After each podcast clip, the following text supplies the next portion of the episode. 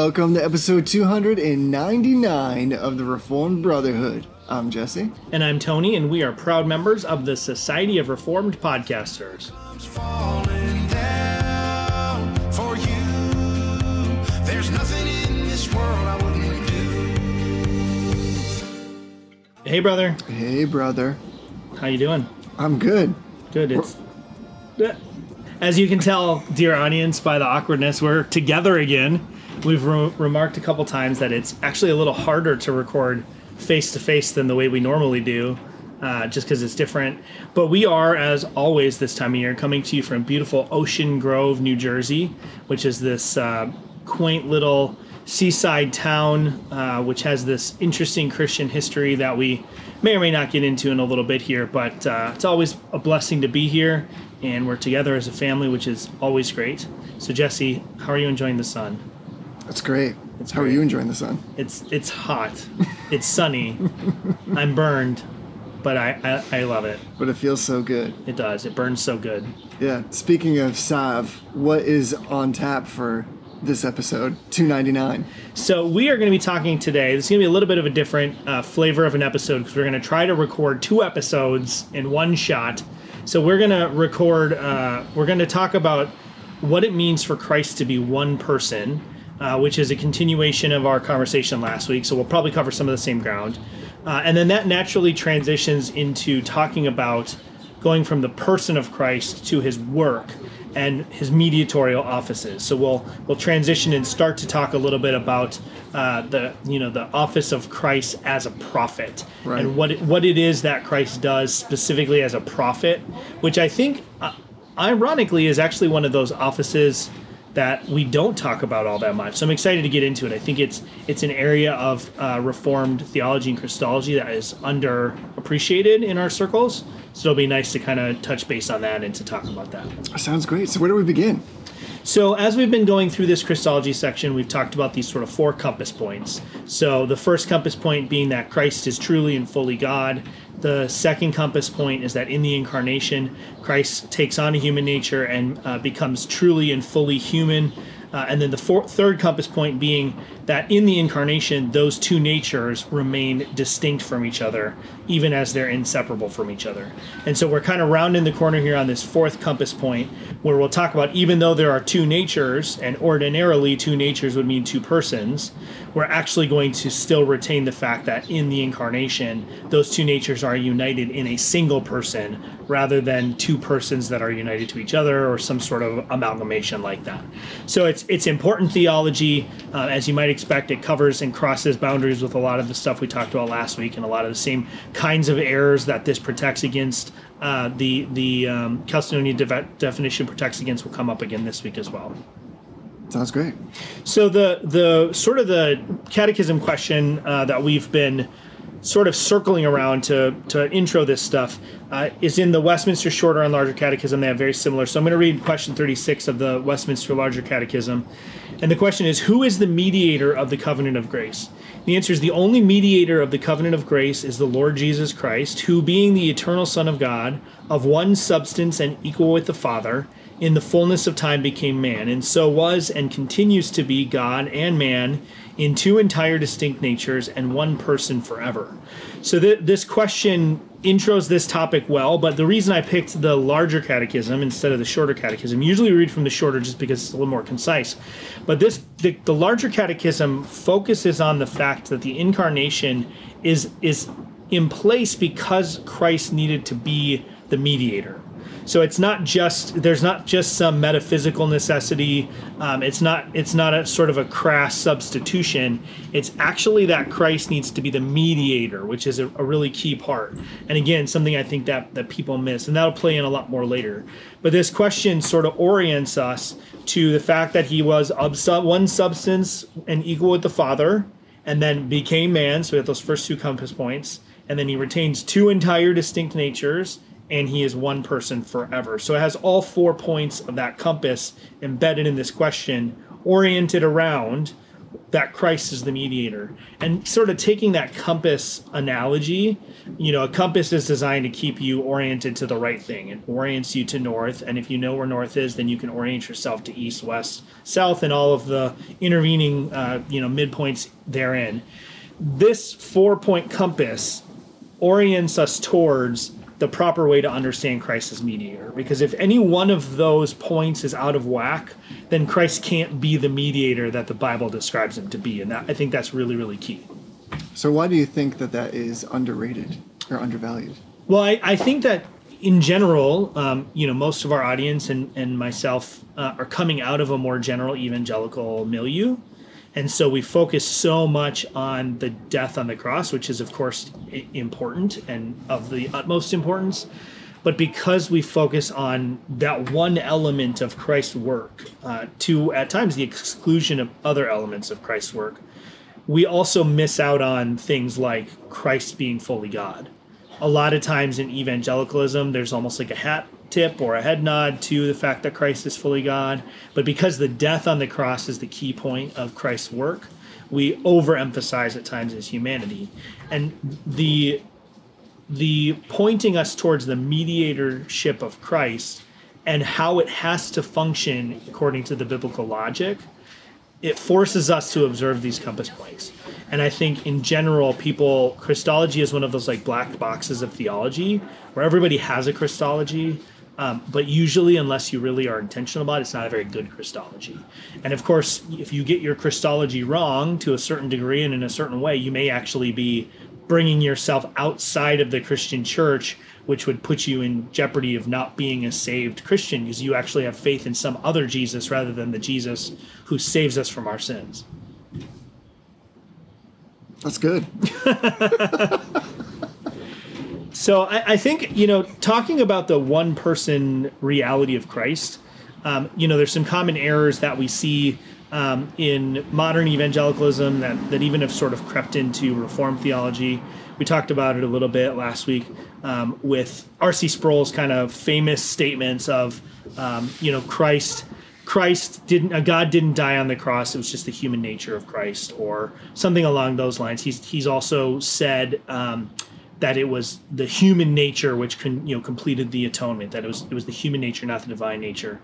And as I said last week, when you were to push him, there were times where he had question and answer sections, and he got sort of pushed to clarify those things. He always clarified into an orthodox direction, and usually got all the way to a fully robust orthodox statement of, well, it's it's not the you know it's it's the whole person that dies, but it's the whole person that dies according to the human nature. And so that's a common way that that happens. And because of R.C. Sproul's influence in the Reformed world, that's become kind of the default go to. Um, people almost always, if this comes up, they they turn back to that. The, the real common uh, sort of way this comes out is around Easter time when people start asking about the hymn. Um, you know, it says that God died. Um, I don't remember which hymn it is off the top of my head, but um, different hymns that talk about God dying or that God should die. Um, and they always point to this one clip or this one article that R.C. Sproul had. And the, the fact of the matter is that that perspective that was being shared in those various contexts is actually a deeply Nestorian perspective.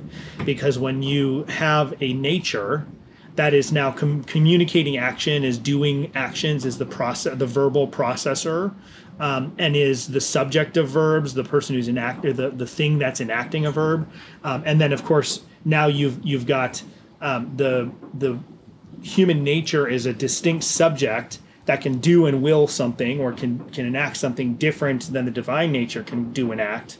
Um, you now have two subjects and really what you have is two persons. You have two hypostatic realities that are now indistinct you know individual actors that are somehow united to each other which is precisely the error that nestorius had and his followers had. So we have to be really careful how we parse some of this out and how we answer some of these kind of classic conundrums that christology puts in front of us. Otherwise we do have this tendency to slow, sort of slide into either a nestorianism or sometimes we slide into a, a you know a eutychianism where there's one person but there's also only one nature. Um, we have to maintain those kind of four boundary markers or compass points or we do slide off the rails into these pretty dangerous areas i think So presumably you're moving in a direction to explain that. So how does one then find themselves in the midst of that compass without going over those boundaries. Yeah, I mean, it's uh, the first thing is it takes a lot of a lot of work. Um, I think that's the other thing is a lot of times evangelicals, and I don't want to just bash on evangelicals. Um, it- you know, there there are flavors of this in every tradition. Um, I think the Reformed tradition, properly speaking, tends to be more studious, a little bit more serious about theology, so it's not as much of an of a danger. But evangelicalism or sort of new Calvinism, which is just evangelical with like a Reformed overlay, um, they tend to focus so much on the Bible itself, which is, of course, a good, commendable thing, uh, and then also on sort of works of ministry, missions, personal evangelism, personal piety, that the sort of studying and studiousness of the faith that is, I think, is required of Christians to, to be serious and to study not just the Bible, of course, the Bible, but not just the Bible, but also what the church has said about the Bible for the last 2,000 years. We're not the first generation of Christians. We're not to reinvent this stuff. That gets missed and so some of this theology is just totally new and foreign to people. They've never even thought about these things. They've usually had some sort of vague idea that Christ is fully God Christ is fully man, and it's sort of intuitive that Christ is just one person, but they haven't done the work to understand the sort of complex theology that underlies it. It's not terribly difficult to understand if you if you have a good teacher and if you do the work. It's not like it's some insurmountable mountain, but it does take a little bit of work. So I think that's the first thing is do the work. Um, and the other thing is allow the church to inform you, allow the church to speak to you. Um, I think we all would look at someone who says that they're not going to listen to any Christian, including their pastor, that they're the supreme authority and they're the final say, and nobody has any nobody has any say in, in what their theology is or influence. I think we would all look at them a little bit sideways and be like, that's not really a Christian perspective. You know, Christians are people that operate under authority in some sense, and whether that's you know your pastor's authority or um, something along those lines, that that takes form in another way of allowing the pastoral testimony of the church writ large. So not just your pastor, but the the entire contemporary visible church, but then also the entire historical visible church. All of those things fall under the pastoral teaching ministry of the church, not in sort of like a Roman Catholic magisterium sense, but in this ministerial sense that we trust that God has moved in the church, that he has communicated uh, truth through the church, not in an infallible way, of course, but that he in fact has spoken and moved in the church and has moved godly men to understand the scripture in godly ways. And the historic understanding of the Christological reality in the Chalcedonian definition that is the summary teaching of the Christian church on the subject that has stood the test of time and for the most part has been un, unchallenged um, by the church or by anyone in the church for 1500 years so i think those those kind of things in tandem of do the work yourself study the historic testimony but then also have the humility to let the historic testimony I don't want to say shape because the scripture should be shaping our theology, but to help us understand and to inform us and to to influence us. Um, and of course, you know the Bible when you read it and you take it seriously and you go slow and you you read it and read it and read it and you marinate in it. I actually think that the Chalcedonian theology comes out anyways. Um, if you just look at a passage like Matthew 24, which is the passage about Jesus not knowing the day or hour, or um, Acts 2 or, or Acts 3, excuse me, where it says that, where Peter says that the author of life was killed. Um, I think it's Acts 20 with the Ephesian elders, where Paul says that, you know, the church was purchased by the blood of God. If you look at those statements, on the face of them, they are illogical. They, they don't make logical sense. So we have to have some sort of mechanism to kind of balance that equation or reconcile that equation. And the only Chalced- the only logic that can do that properly without underemphasizing, you know, the unity of nature or the unity of the person, or underemphasizing the or overemphasizing the distinction between natures, um, or or you know, saying Christ isn't fully God, Christ isn't fully man. The only logic that can do that is actually what the church came to in the Chalcedonian definition. And if you read the scriptures carefully, you're actually going to probably come to something very similar to that, anyways. Um, it's really only when you start to try to buck the system and you react against what the church has said, which I think is what's going on for whatever reason with a lot of uh, sort of the problems in Reformed Baptist circles or Reformed adjacent Baptist circles, is there's this weird impulse to actually buck We got a plane coming. This is gonna be great. Wow. That was like some Iron Man level stuff right there. Uh, there, there's this impulse, um, I think, in reaction to some people utilizing sources they're not happy with, particularly Thomas Aquinas. There's now this impulse in certain Reformed Baptists to push against the history of the church, push, push against the historical testimony of the church, which is now causing them to to fall off of that boundary marker. So now they're falling into errors on either side in various ways, both in the area of the Trinity and the area of Christology, which of course is very interrelated.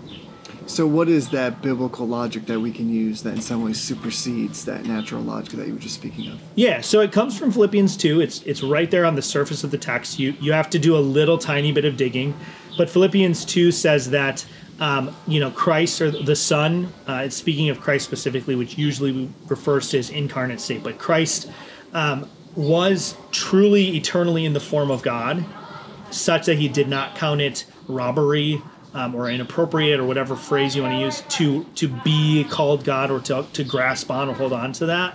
He didn't find it robbery to be to be God, uh, meaning that that was truly his natural possession.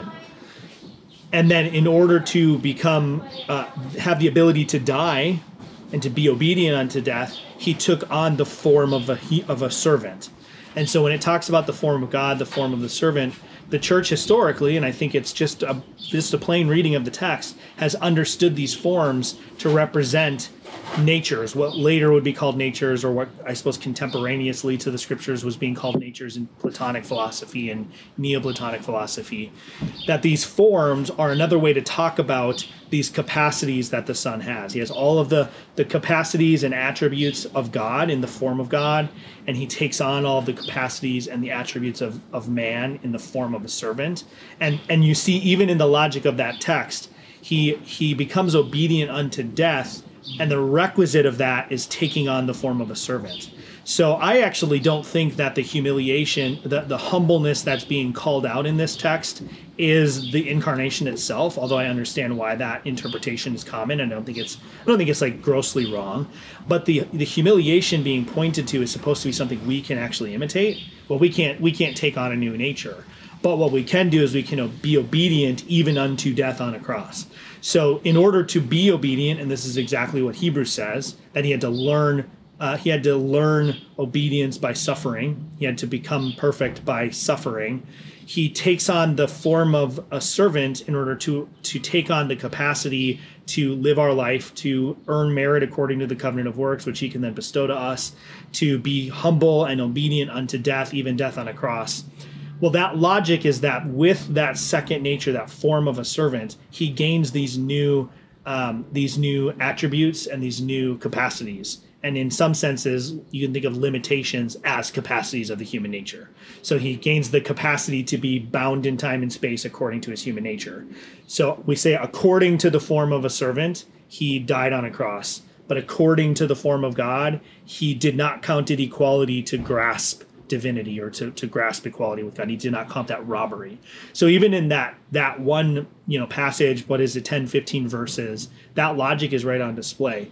And so then what we do is we reflect on the fact that the the title being used in that passage is a title for the incarnate person, the incarnate Christ, but we're still applying divine realities to that single person.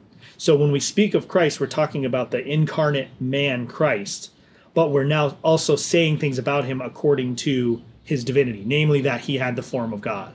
So that logic now allows us to untie some of these knots in these other places in Scripture, where now instead of being all tied up because it says that you know God purchased the church with His blood, we realize that it's appropriate to speak about the single person using a title that's appropriate to either nature, even if we're referring to an action that is appropriate to the other. So in that case, we're using a title that's only appropriate to Christ according to divinity but we're talking about an action dying on a cross having blood we're talking about an action that is only appropriate to humanity and so westminster confession um, the london baptist confession retains basically the same language in chapter 8 talks about the fact that it's appropriate to refer to something that the person is doing according to one or the other nature and use a title that is proper to the other nature.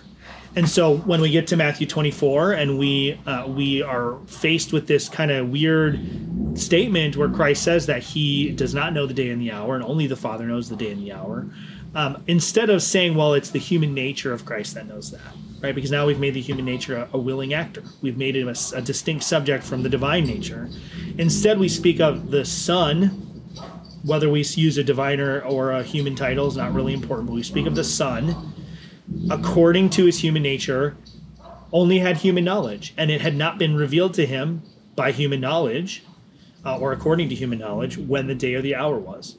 And that actually gives us some insight now, because that also, you know, teaches us more about like why we shouldn't set dates. Well, how did Christ learn theology? He learned it by studying the scriptures, just like we have to. Granted, he had the Holy Spirit above measure. He was not affected by sin, and so he probably um, he he came to cleaner conclusions that were not tainted by sin, and, and he came to correct um, correct conclusions. Um, but nevertheless, he still had to come to those conclusions in a human manner by studying the scriptures and learning about himself from those scriptures. So if even Christ went to the scriptures and did not come to the conclusion of when the day or the hour was according to his human nature, then that also teaches us we should have no business even trying to come to that conclusion. So when, when we when we properly observe the natures of Christ and how they are united in one person and how they're operative in one person and how that one person operates according to one or the other nature, it also helps to sort of show us what true humanity looks like. Because we we no longer are thinking about you know the, the example we, we've used is christ walking on the water. We're no longer thinking that he's clark kent who's hovering above the water because he's actually superman right? We're not saying well he's walking on the water because he's god and god can do that. We're actually saying well no he's he's a human prophet engaged in a miracle by the power of the holy spirit and that shows us that he was empowered by the Holy Spirit. It shows us that we also are empowered by the Holy Spirit. It helps us to make sense of the fact that Peter walked on the water right after that. Well, because he was empowered by the Holy Spirit, and when he doubted, that that empowering of the Holy Spirit was removed for him from him for a time.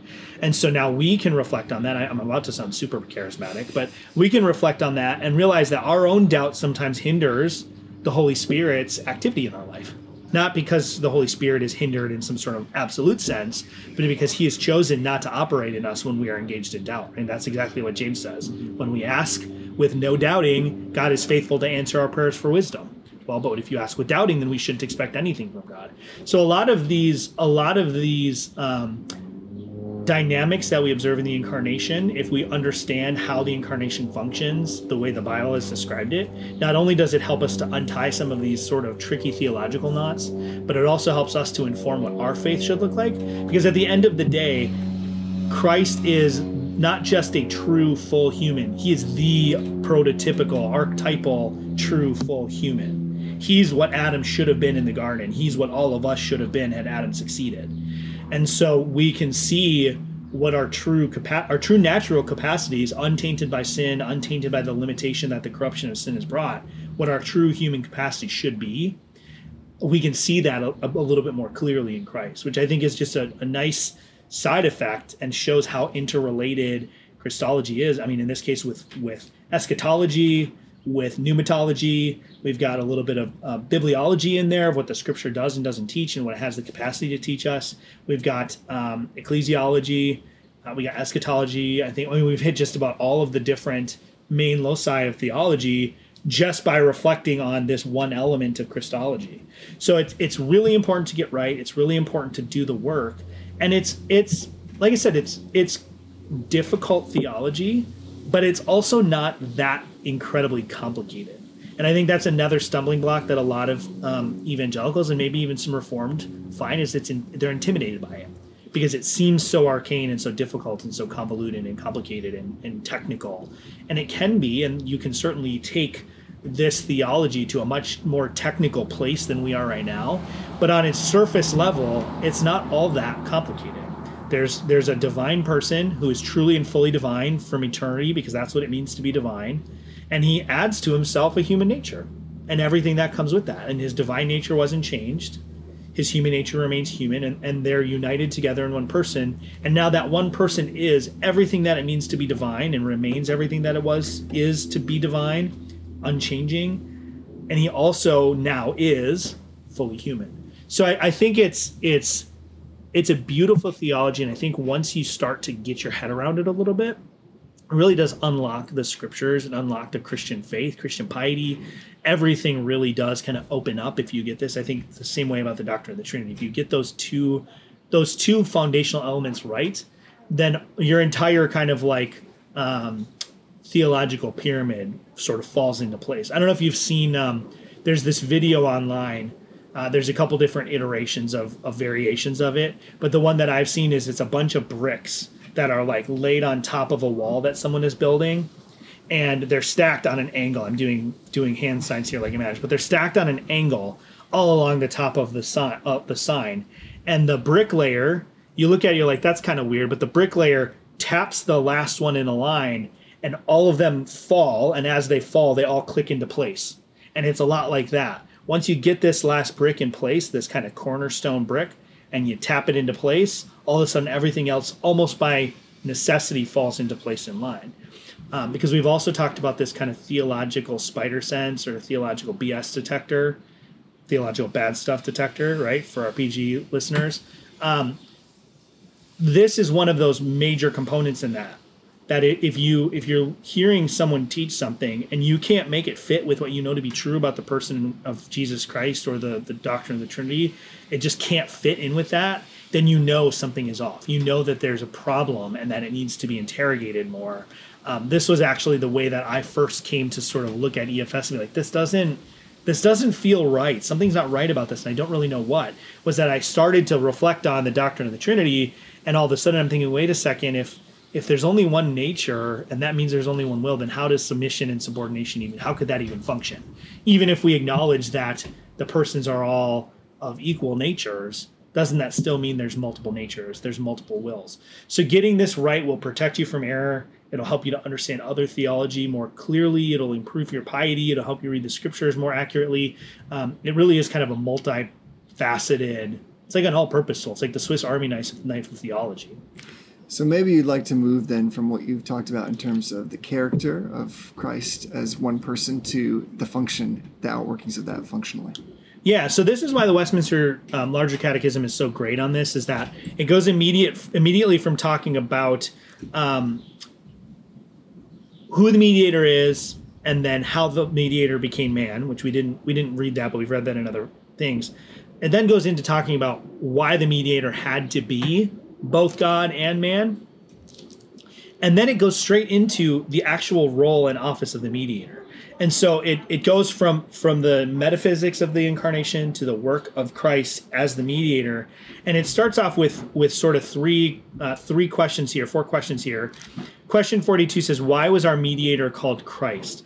And the answer is our mediator was called christ because he was anointed with the holy ghost above measure and so set apart and fully furnished with all authority and ability to execute the offices of prophet priest and king in the estate both of his humiliation and exaltation.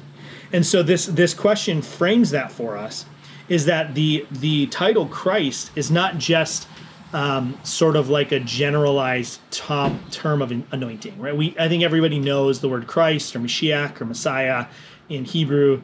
We all recognize that that term means anointed, but in the Old Testament, you were never anointed just randomly or generally. You were always anointed to an office or for a purpose.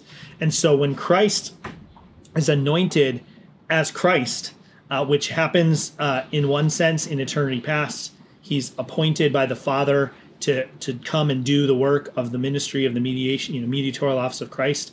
Which, if you're not careful, that can sound very much like EFS, right? Christ is given a task in eternity past, and he submits to that task. We have to remember that the mediatorship, the the language of of appointing a task, covenanting a kingdom, um, commanding the Son to, to go or to be sent, all of that in the Old Testament is in light of or in reference to the mediatorial office of Christ. So it's not in, in reference to the Trinity ad intra or the Trinity as it is in itself, the persons as they are in themselves, is always oriented towards the economic realities of the Trinity. So even though some of these things, quote unquote, happened before time or happened in eternity past in some sort of temporal frame or logical frame, we're not saying that these are, are necessary features of the uh, Trinity itself, which is the error that EFS makes. But when when the Son is appointed the task of of redeeming the people in the covenant of redemption, in the Pactum Salutis, he he is appointed by the Father or accepts the the task from the Father to redeem the people of God, right? He makes the covenant of redemption. He accepts the terms. He accepts the stipulations. He accepts the sort of implied curses and the implied blessings of the covenant of redemption. That is his anointing. And so even even the intratrinitarian operations of the Son, of the Spirit proceeding from the Father through the Son, and that's the procession of the Spirit from the Father and the Son. It's a it's a complicated theology, but even that is an element of the anointing is that the Son receives the Holy Spirit in eternity past from the Father ad intra. That's a that's a procession. That's an ad intra reality that the Son receives the Spirit from the Father. Even that plays into why it is that the Son has to be the one who becomes the mediator, because he's the one who is the appointed one, the anointed one. Um, so that flows naturally then into understanding these different offices. And there's these three offices. And now this is this is a traditional threefold form um, prophet, priest, and king. There are other ways to sort of subdivide the work of Christ. Um, I don't think any of them are super useful, so I'm not going to go into them. But the three, this isn't like there's not like a passage in the Bible that says, "And then Jesus became the prophet, priest, and king." Right? This is a this is a biblical theology. This is a synthesized theology that we recognize from various places in the Scripture. But I think you know it's it's important to recognize that this is not just something He does on earth this is something he does in his humiliation, which starts with the incarnation, proceeds through the entire life of Christ, culminates with the death and the burial of Christ, and then is over at the resurrection. Right? The resurrection is the first act of, or the first phase of the exaltation of Christ. Um, so that's the period of humiliation. It's easy for us, I think, most times to see how Christ is operating in these various roles. We're going to get into the specifics of these roles, but easier for us to see how Christ operates in these roles in the incarnation, partially because the majority of the data we have in the Bible refers to Christ's period of humiliation. But it's harder sometimes for us to see how Christ operates in these roles in the exaltation. And although this question doesn't necessarily approach it, I also think we have to recognize that Christ was operating in these roles as mediator prior to the incarnation as well. So when when we see just for example we can talk more about it but when we see the word of the Lord come to a prophet well that's the son operating in his office of prophet in the Old Testament. Um, when we see um, you know the um, the section in Judges where um, Gideon's parents put the not Gideon Samson's parents put the offering on the altar and the you know the person whose name is wonderful touches it with the staff and the fire goes up. That's christ in a, a pre-incarnate christophany operating as a priest. He's accepting the sacrifice of the people and communicating it to yahweh um, you know the king the kingship metaphors i think are easier to understand christ god is ruling his people he's guiding his people he's protecting his people um, we see that in like the angel of death, which isn't a great translation, but the angel of death in the Exodus. He comes and he slays the firstborn of Egypt and he protects the people of Israel when he sees the blood on the doorposts. All of those things are still operating, and so we have to understand this threefold office kind of in three ways. The, the, the way that Christ operated in sort of in mystery prior to the incarnation, in humiliation during the incarnation or, or during the, the incarnate ministry of Christ on earth, and then in the exaltation after uh, the resurrection or from the resurrection forward and culminating in the, the return of Christ in the last day. And that may be a good point then to at least transition to Yes. some of those different roles.